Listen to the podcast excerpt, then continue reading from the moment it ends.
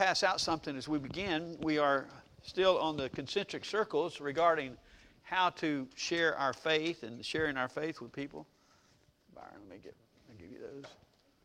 This is a handout for you to have. I've given you a number of handouts as we've gone through this. We've talked about doing that survey, surveying those concentric circles, remember, of how we go from ourselves to our immediate family, to extended family, to our friends, relatives, business associates, acquaintances, and person X that's out there. And I've hoped that you have been surveying and coming up with the people that God has placed in your unique mission field. No one in all the world has the mission field that you have because no one has all the same relationships that you have. You say, well, my wife does. She has the same relationship. No, your wife doesn't go to work with you.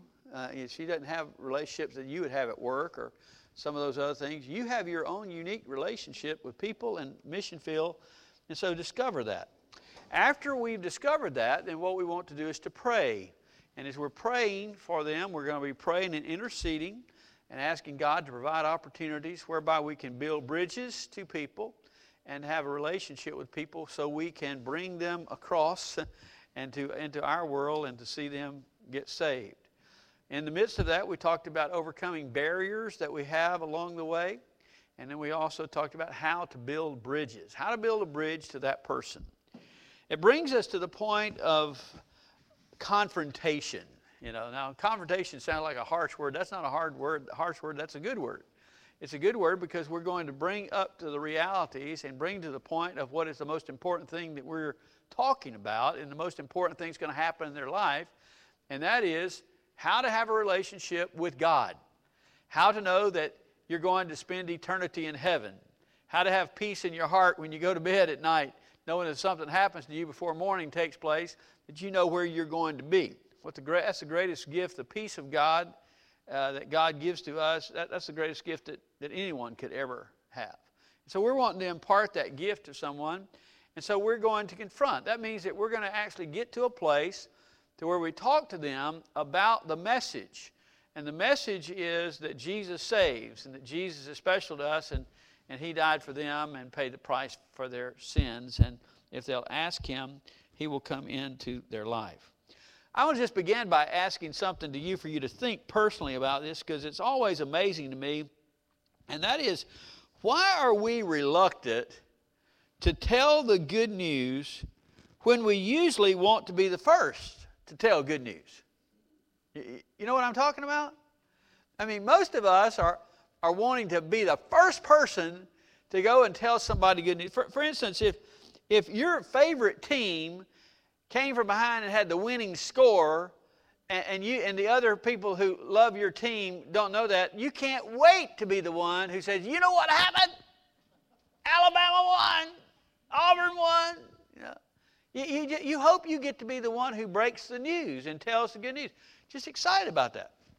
Not only that, what if one of your family members or a relative or somebody you know wins some kind of award or some kind of recognition? Man, get on that phone.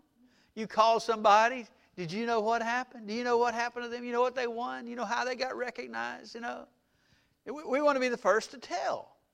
Or, or, or what about if there's a, a cure for a disease or a successful treatment of some kind of infirmity? Do you think if, if you had, knew somebody who had that infirmity and that need, and you knew where the cure was, do you think you would be eager to go and tell them? I mean, you need to go see that doctor. How many of you have ever recommended, I hope you have good doctors, have ever recommended your doctor to somebody, man, you need to go see my doctor. You got that problem? You need to go see this, this doctor because he helped me. Now, why would you do that? Because you're telling good news to them and those who have a need, that this need can be met. And you, and you want to go and, and tell that eagerly. Or, or what about the, the latest money making investment? I, I mean, let's just say that you, you invested something and you made 15% on it. You think you'd tell somebody? You think you'd be going to tell your friend, man, you need to get involved in it. You need to go invest your money. You need to go. Why? Because that's good news. Now, why is it? Think about just that. why is it that we're so eager to tell. We want to be the first to tell. We're not anxious about it at all. We're not fearful over it at all. To go tell good news in all of those situations and a hundred more. But when it comes time to tell the good news, which is the best news of how you can live eternally, we're reluctant or we're fearful. Why, why is that? I, you, can, you can talk to me. You have any ideas? Why? A very personal, okay. What did you say? Spiritual warfare. The old, the old devil doesn't want you to, devil doesn't care if you tell somebody about a treatment, but he don't want you to tell anybody about how to miss hell and get to heaven. You know, so there, there is spiritual things. Any, any other idea? Okay, some people are afraid they'd do it wrong or mess it up. All right, that's, that's legitimate. But boy, we need to get beyond that, don't we? I mean, don't we really need to get beyond that and, and get to where we're not fearful or afraid to be able to share the gospel? We, we really do. All right. I want to read uh, Dr. Thompson. He had one of the best little illustrations about it. He talks about whenever they were going, he and five of his men were going to lead in a, these crusades or revivals in the California Convention. And he and his five men were appointed to go to Reno, Nevada. Reno, Nevada is actually in the California Convention. And he says when they got there, to, to uh, the first thing it says, when the men who came for us at the air terminal began to prepare us for the crusade immediately, they said, Now, brethren, you are not in the Bible Belt. They warned us. It's hard to witness out here. By the time we reached the general meeting, they had told us five times how difficult it was to witness in Reno. This really built our confidence. My five laymen were successful businessmen and knew about the ways of the world, but they were also men who had a great love for God and loved to share Him with other people. When we arrived at the meeting, each of us were asked to say a word. But before we did, we were reminded again about how hard it is to witness in Reno. we knew these people needed encouragement. One of my laymen stood up and said lovingly, Brethren, we have heard that it's difficult to witness here. I understand that. I'm thankful for the work that's going on here. But I want to ask you something. What is the worst possible thing they could do to you? There was silence. Then one little boy on the front row stood up and yelled, Kill ya! How many have you lost lately? My layman asked, and everyone laughed and relaxed. You heard anybody seen the paper or the news anywhere where somebody got killed? They killed them because they were witnessing, because somebody told them about Jesus. So we're fearful of, of things we really don't have to be as fearful of as we make it out to be. And, and so we need to pray God, help me not to be fearful. Help, help me to share the good news that I know with somebody. And help me to lovingly do that. Now, one thing, if you'll notice this on this paper right here, this little paper that I gave to you, it says an invitation to respond. An invitation to respond. Whenever we go and we share the gospel and we tell people about Jesus or we live the life of Christ before them. All these things we've been doing, we've been building this bridge and, we have the chance to walk over that bridge and to share, peop- share the gospel with people, then we need to give people an invitation to respond. Wouldn't that be, wouldn't that be understandable? I mean, we need to give them a chance to say, Yes, I'd like to accept Christ. One thing that I have seen people do when sharing their witness or gospel is to fail to give an invitation. It is important to give the information needed to be saved, but we must go further. You got to get that in your mind, okay? It's important to share what people need to know in order to be saved. Let's talk about that just a second. What, what do people need to know? I, I want it in, in no more than five statements, and more than five statements. What, what's the first thing that people need to know to be saved? First, first thing is what? God loves you, that's right. What, what, what is our condition? All right? Uh, we're sinners, right? We're, sin- we're all sinners and we, and we all deserve to be punished. Isn't that right? But then That could be first or second. As you said, John, God loves us, right? God loves us, and He doesn't want to punish us. He doesn't want to send us to eternal punishment. He didn't do that. So, so what, did, what did God do? What did God do? He, he, he sent somebody. Who did He send? He sent His Son. He sent His Son, who is the perfect Son of God, the perfect Lamb of God in this world, to live among us, to show us what God's like, show us what we're supposed to be like, and everything else.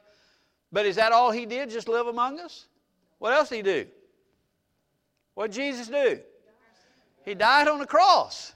And why did He die on the cross? Because He had to pay the price for sin. Sin's payment is death. We deserve that. Somebody had to pay that payment. And what did Jesus do? He paid that, that payment. He paid for our sin because he didn't have to pay for his own because he had never sinned, right? Did he stay dead? No. What? He rose again, being victorious over sin, Satan, and death. And he's the King of kings and Lord of lords who promises that he will save us and give us a home in heaven. I mean, you can add six or seven or eight or however you want to, but, but in five statements, in five statements, you can paint the picture and give all the principles regarding the salvation that is needed for people. Okay, just five statements. Very simple. Okay? Now hold on a second. Let's say that we're talking to a person and we give them those five statements. And we get we we say those five statements and they listen to those five statements. That, that's the presentation of the gospel. But what if we just stop there? What if we just stop? Are they saved? Are they saved? No. Uh, what have we done for them?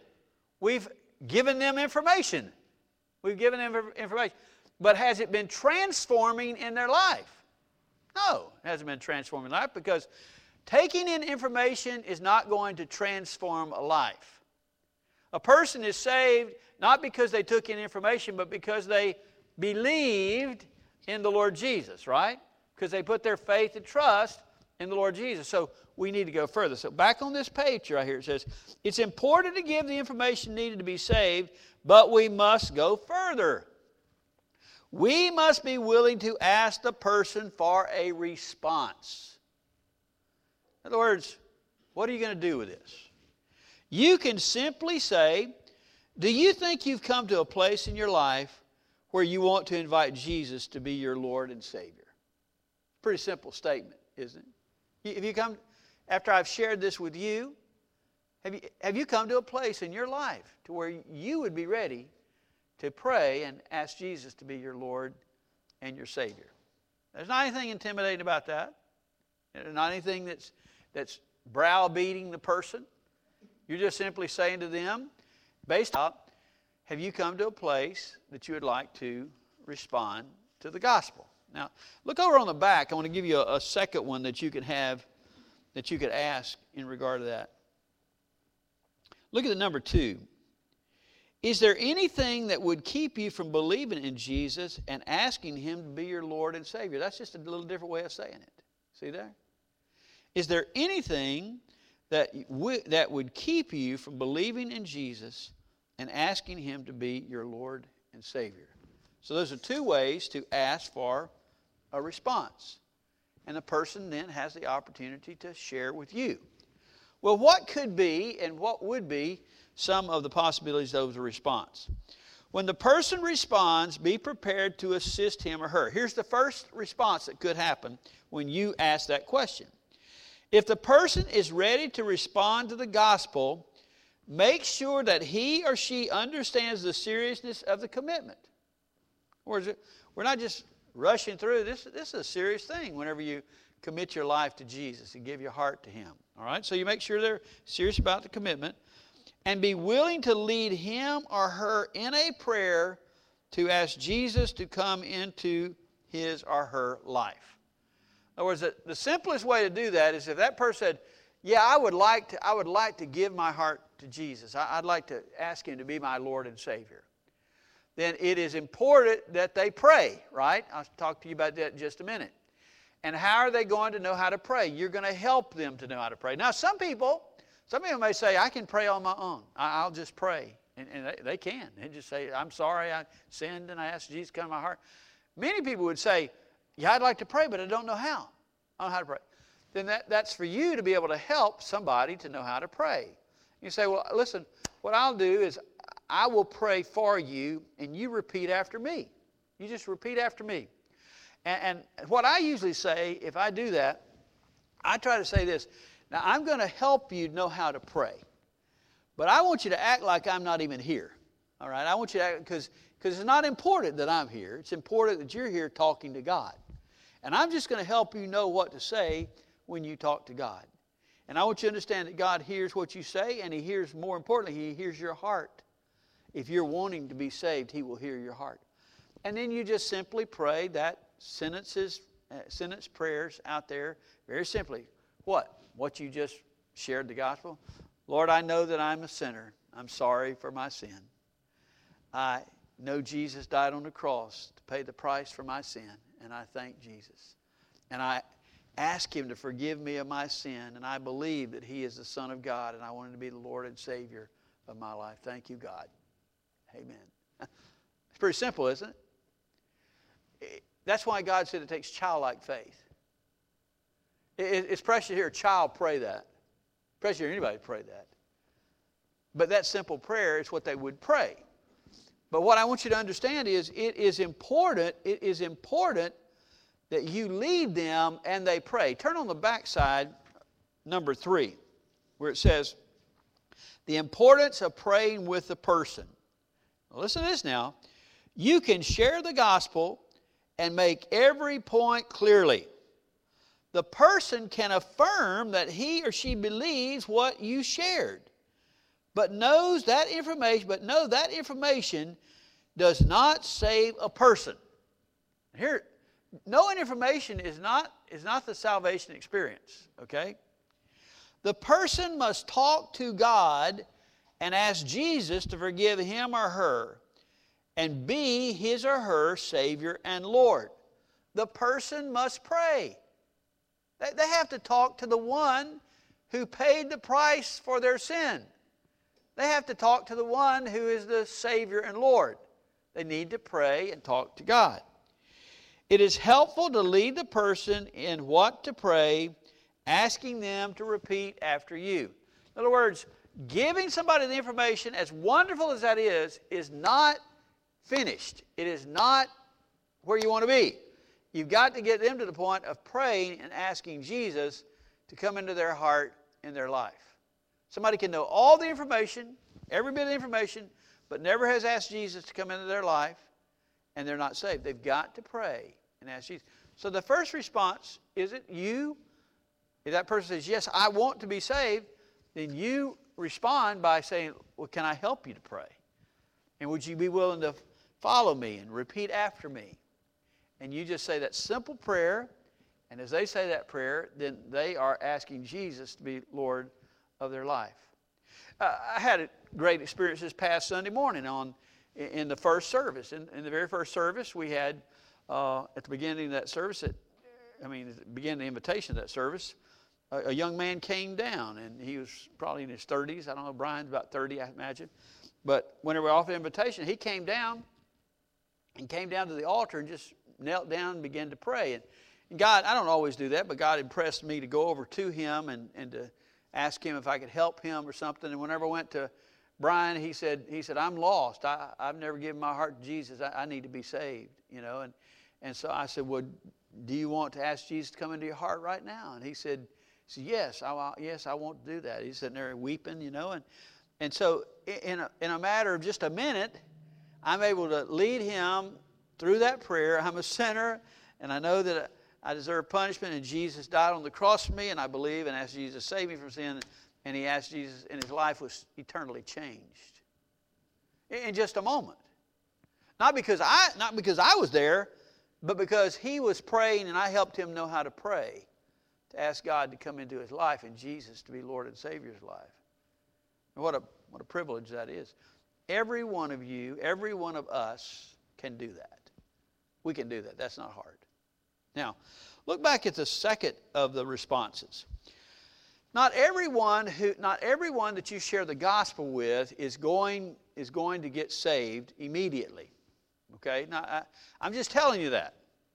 If you think, well, as soon as I share the gospel with anybody, they're going to get saved, you're going to be disappointed. Okay?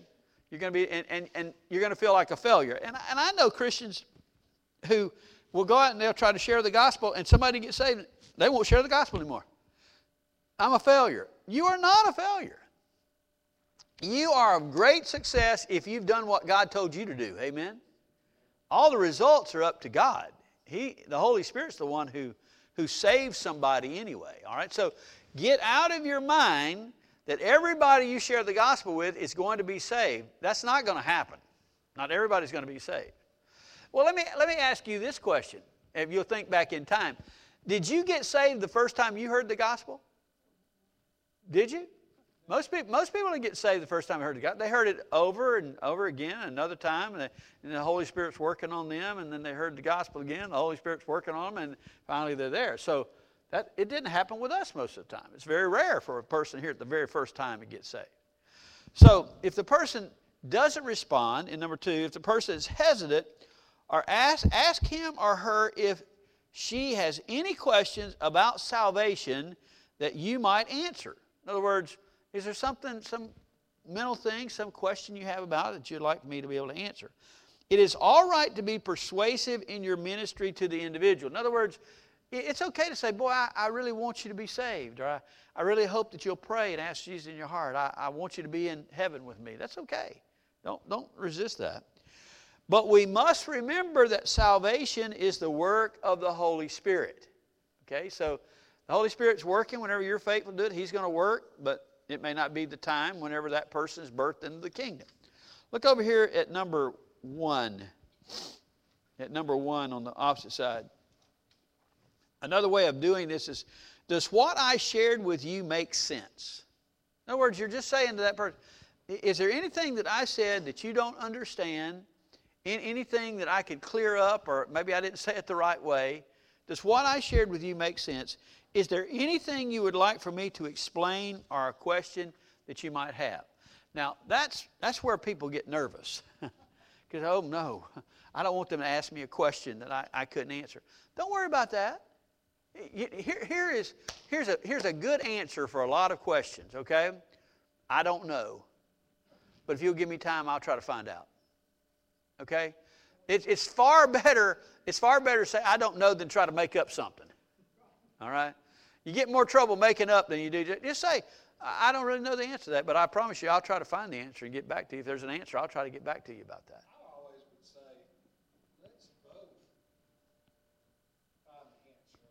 That's good.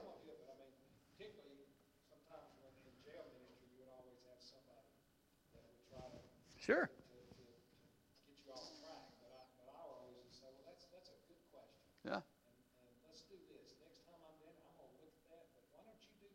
That's good.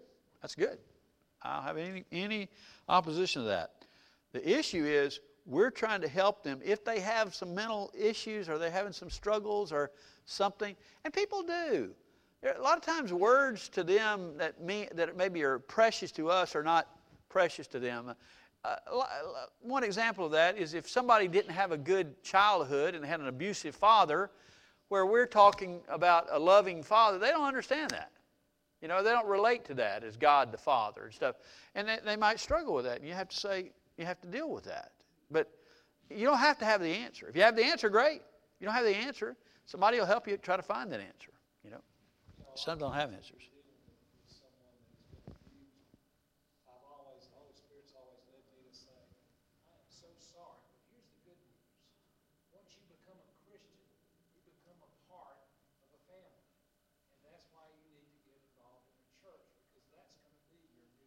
That's good.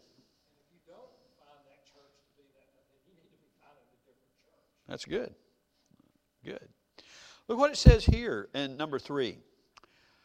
Whenever you ask people to respond and the person does not accept Jesus, all right? Ask the person who does not accept Jesus if you can pray with him or her or for him and her. And then let them know that you're specifically going to pray for his or her salvation. Yes, you know, you say, well, listen, I understand you're not ready to accept Christ right now. I, I want to I wanna be able to pray for you. Is it okay if I pray for you? And, and I want you to know I'm going to be praying that God will engineer things in your life that you'll understand that you need Jesus as Lord and Savior. That you need Jesus as Lord and Savior. And, and, and I, I, dare say, I don't know if I've ever heard anybody who, who said, No, don't pray for me. you know, most people, even heathens, want you to pray for them, you know. But I, but I, I, don't, I don't remember anybody. But, but I'm serious, you need to do that. I, one, of, one of the examples of that is my dad. My dad was a good man, but he's a lost man. And whenever I'd share the gospel with my dad before he got saved, I, would ask my dad, I said, I said, Dad, I, am I'm, I'm praying for you. I'm going to keep praying for you. I said, I, I said, do you have a, is there a longing in your heart, desire in your heart to, to be a Christian, to give your heart to Jesus? He said, no, not really. I, I mean, he said, very honest, he said, no, not really. I just really don't have any, any desire to, to be a Christian or for that to happen in my life. I said, well, then is it okay if I pray that God will put a desire in your heart that you'd become a Christian? And he, yeah, you pray that. Pray for me to have that desire. Well, God honored that. And when we prayed for that, engineering the situation in life, some of those situations not so easy. There came a pl- point in time in my dad's life where he desired or realized that he needed Jesus as Lord and Savior. He couldn't handle all of life's circumstances. But you just ask that person in a very casual way, I want to pray for you. Now, now here's the other thing. When you do, and you tell them, then put that on your prayer list. I mean, you make that part of your prayer list. I may not pray every day, but organize your prayer journal or whatever you have so that you have a day that there's a day that you should be praying for lost people. Every one of us should have people that we know we've met who don't know Jesus that we ought to be praying for. And on that list, you'd put that person so that you'd remember to pray for them, that, uh, that God would bring them to salvation. Confrontation is of utmost importance. If we, if we tell them all the good news and all the information and, and, never, and never reach the point of giving them the chance to respond, then we have missed out and we have only brought half the message because they need to have a chance to respond. I wanted to, I wanted to read this little story to you from Dr. Thompson's book that was, I thought, very humorous and about this fact of sharing the gospel. One day, I walked into the bookstore at the seminary. One of my students grabbed me and said, Dr. Thompson, I have to conduct a funeral for a lost person, and I desperately need some help. I've never done this before. I am really troubled about it. I said, Well, I understand. I'll be in my office in about 30 minutes. You come on up, and we'll work on it together. So he came to my office, and we sat down, and I said, I know it's difficult. I've had to conduct funerals for lost people too many times, too many times. Who is it? He said, My uncle. I said, Now, now let's see. How much time do we have? When is the funeral? He said, I do not know. So I thought, well, the arrangements have not been made yet. So I said, Will, will it be in a couple of days? He said, Oh, no, not necessarily, he answered. I thought, boy, they're going to mummify this guy before they bury him. I did not tell him that. It would not have been an appropriate thing to say. So, trying very hard to keep my composure, I asked, What do you mean? He's not dead yet, Dr. Thompson, the fellow replied. But you told me it was a funeral for a lost person. Well, he is. But I do not believe he's going to be saved, he said. People have been praying for him for years. He is an intellectual and just not reachable. Now he has developed emphysema and his lungs are collapsing. I'll tell you what I said. I have a better idea. Let's claim Matthew 18 19 for your uncle. Our Lord said, If two of you agree on earth about anything that they may ask, it shall be done for them by my Father who is in heaven. Let's stand between this man and hell and ask God to save him. His problem is not knowledge, his problem is conviction. He needs to realize that he is lost. You cannot convict him. That is the Holy Spirit's job. So let's ask God to engineer circumstances to bring your uncle to Christ. After we had prayed, I asked, Has anyone ever confronted him? Well, yes, people have asked him to come to church. No, I said, that is not what I'm talking about. Has anyone ever sat down and said, Dear friend, I want to tell you the best news that I've ever heard? and just shared with him who Jesus is and what Jesus did and what it should mean to him. Has he ever been confronted with those three things? His present need, Christ's provision, and an appeal for him to accept what he has done for him. Well, he said, I do not know if he would listen to me. I said, Dear friend, isn't that his decision?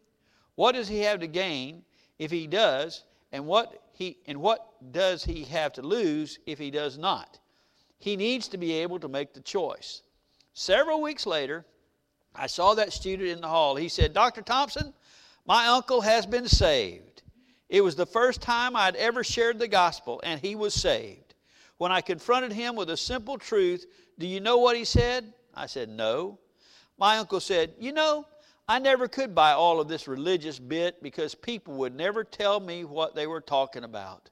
And I was too proud to ask. That's it. Just talk to people in a normal voice, tell them what Jesus has done for you and can do for them. Confront them with who Jesus is, what sin is, and how God has provided for forgiveness of sin. There are lots of people just like that man. I've wanted to know what about it, but nobody ever told me. Nobody ever sat down. Nobody ever talked to me. Invited them, him to church, that's a big difference than inviting him to Jesus. Amen? May the Lord impress on us to be people who invite other people to Jesus. Thank you, Lord, for challenging us, for speaking truth to us. Help us to hear and heed and to be obedient to tell people about Jesus that they might be saved. In Jesus' name, amen. Next week, we're going to get started back in the life of Abraham. We finished up this, so we'll be back in the life of Abraham next Wednesday night. God bless you. Have a good rest of the week.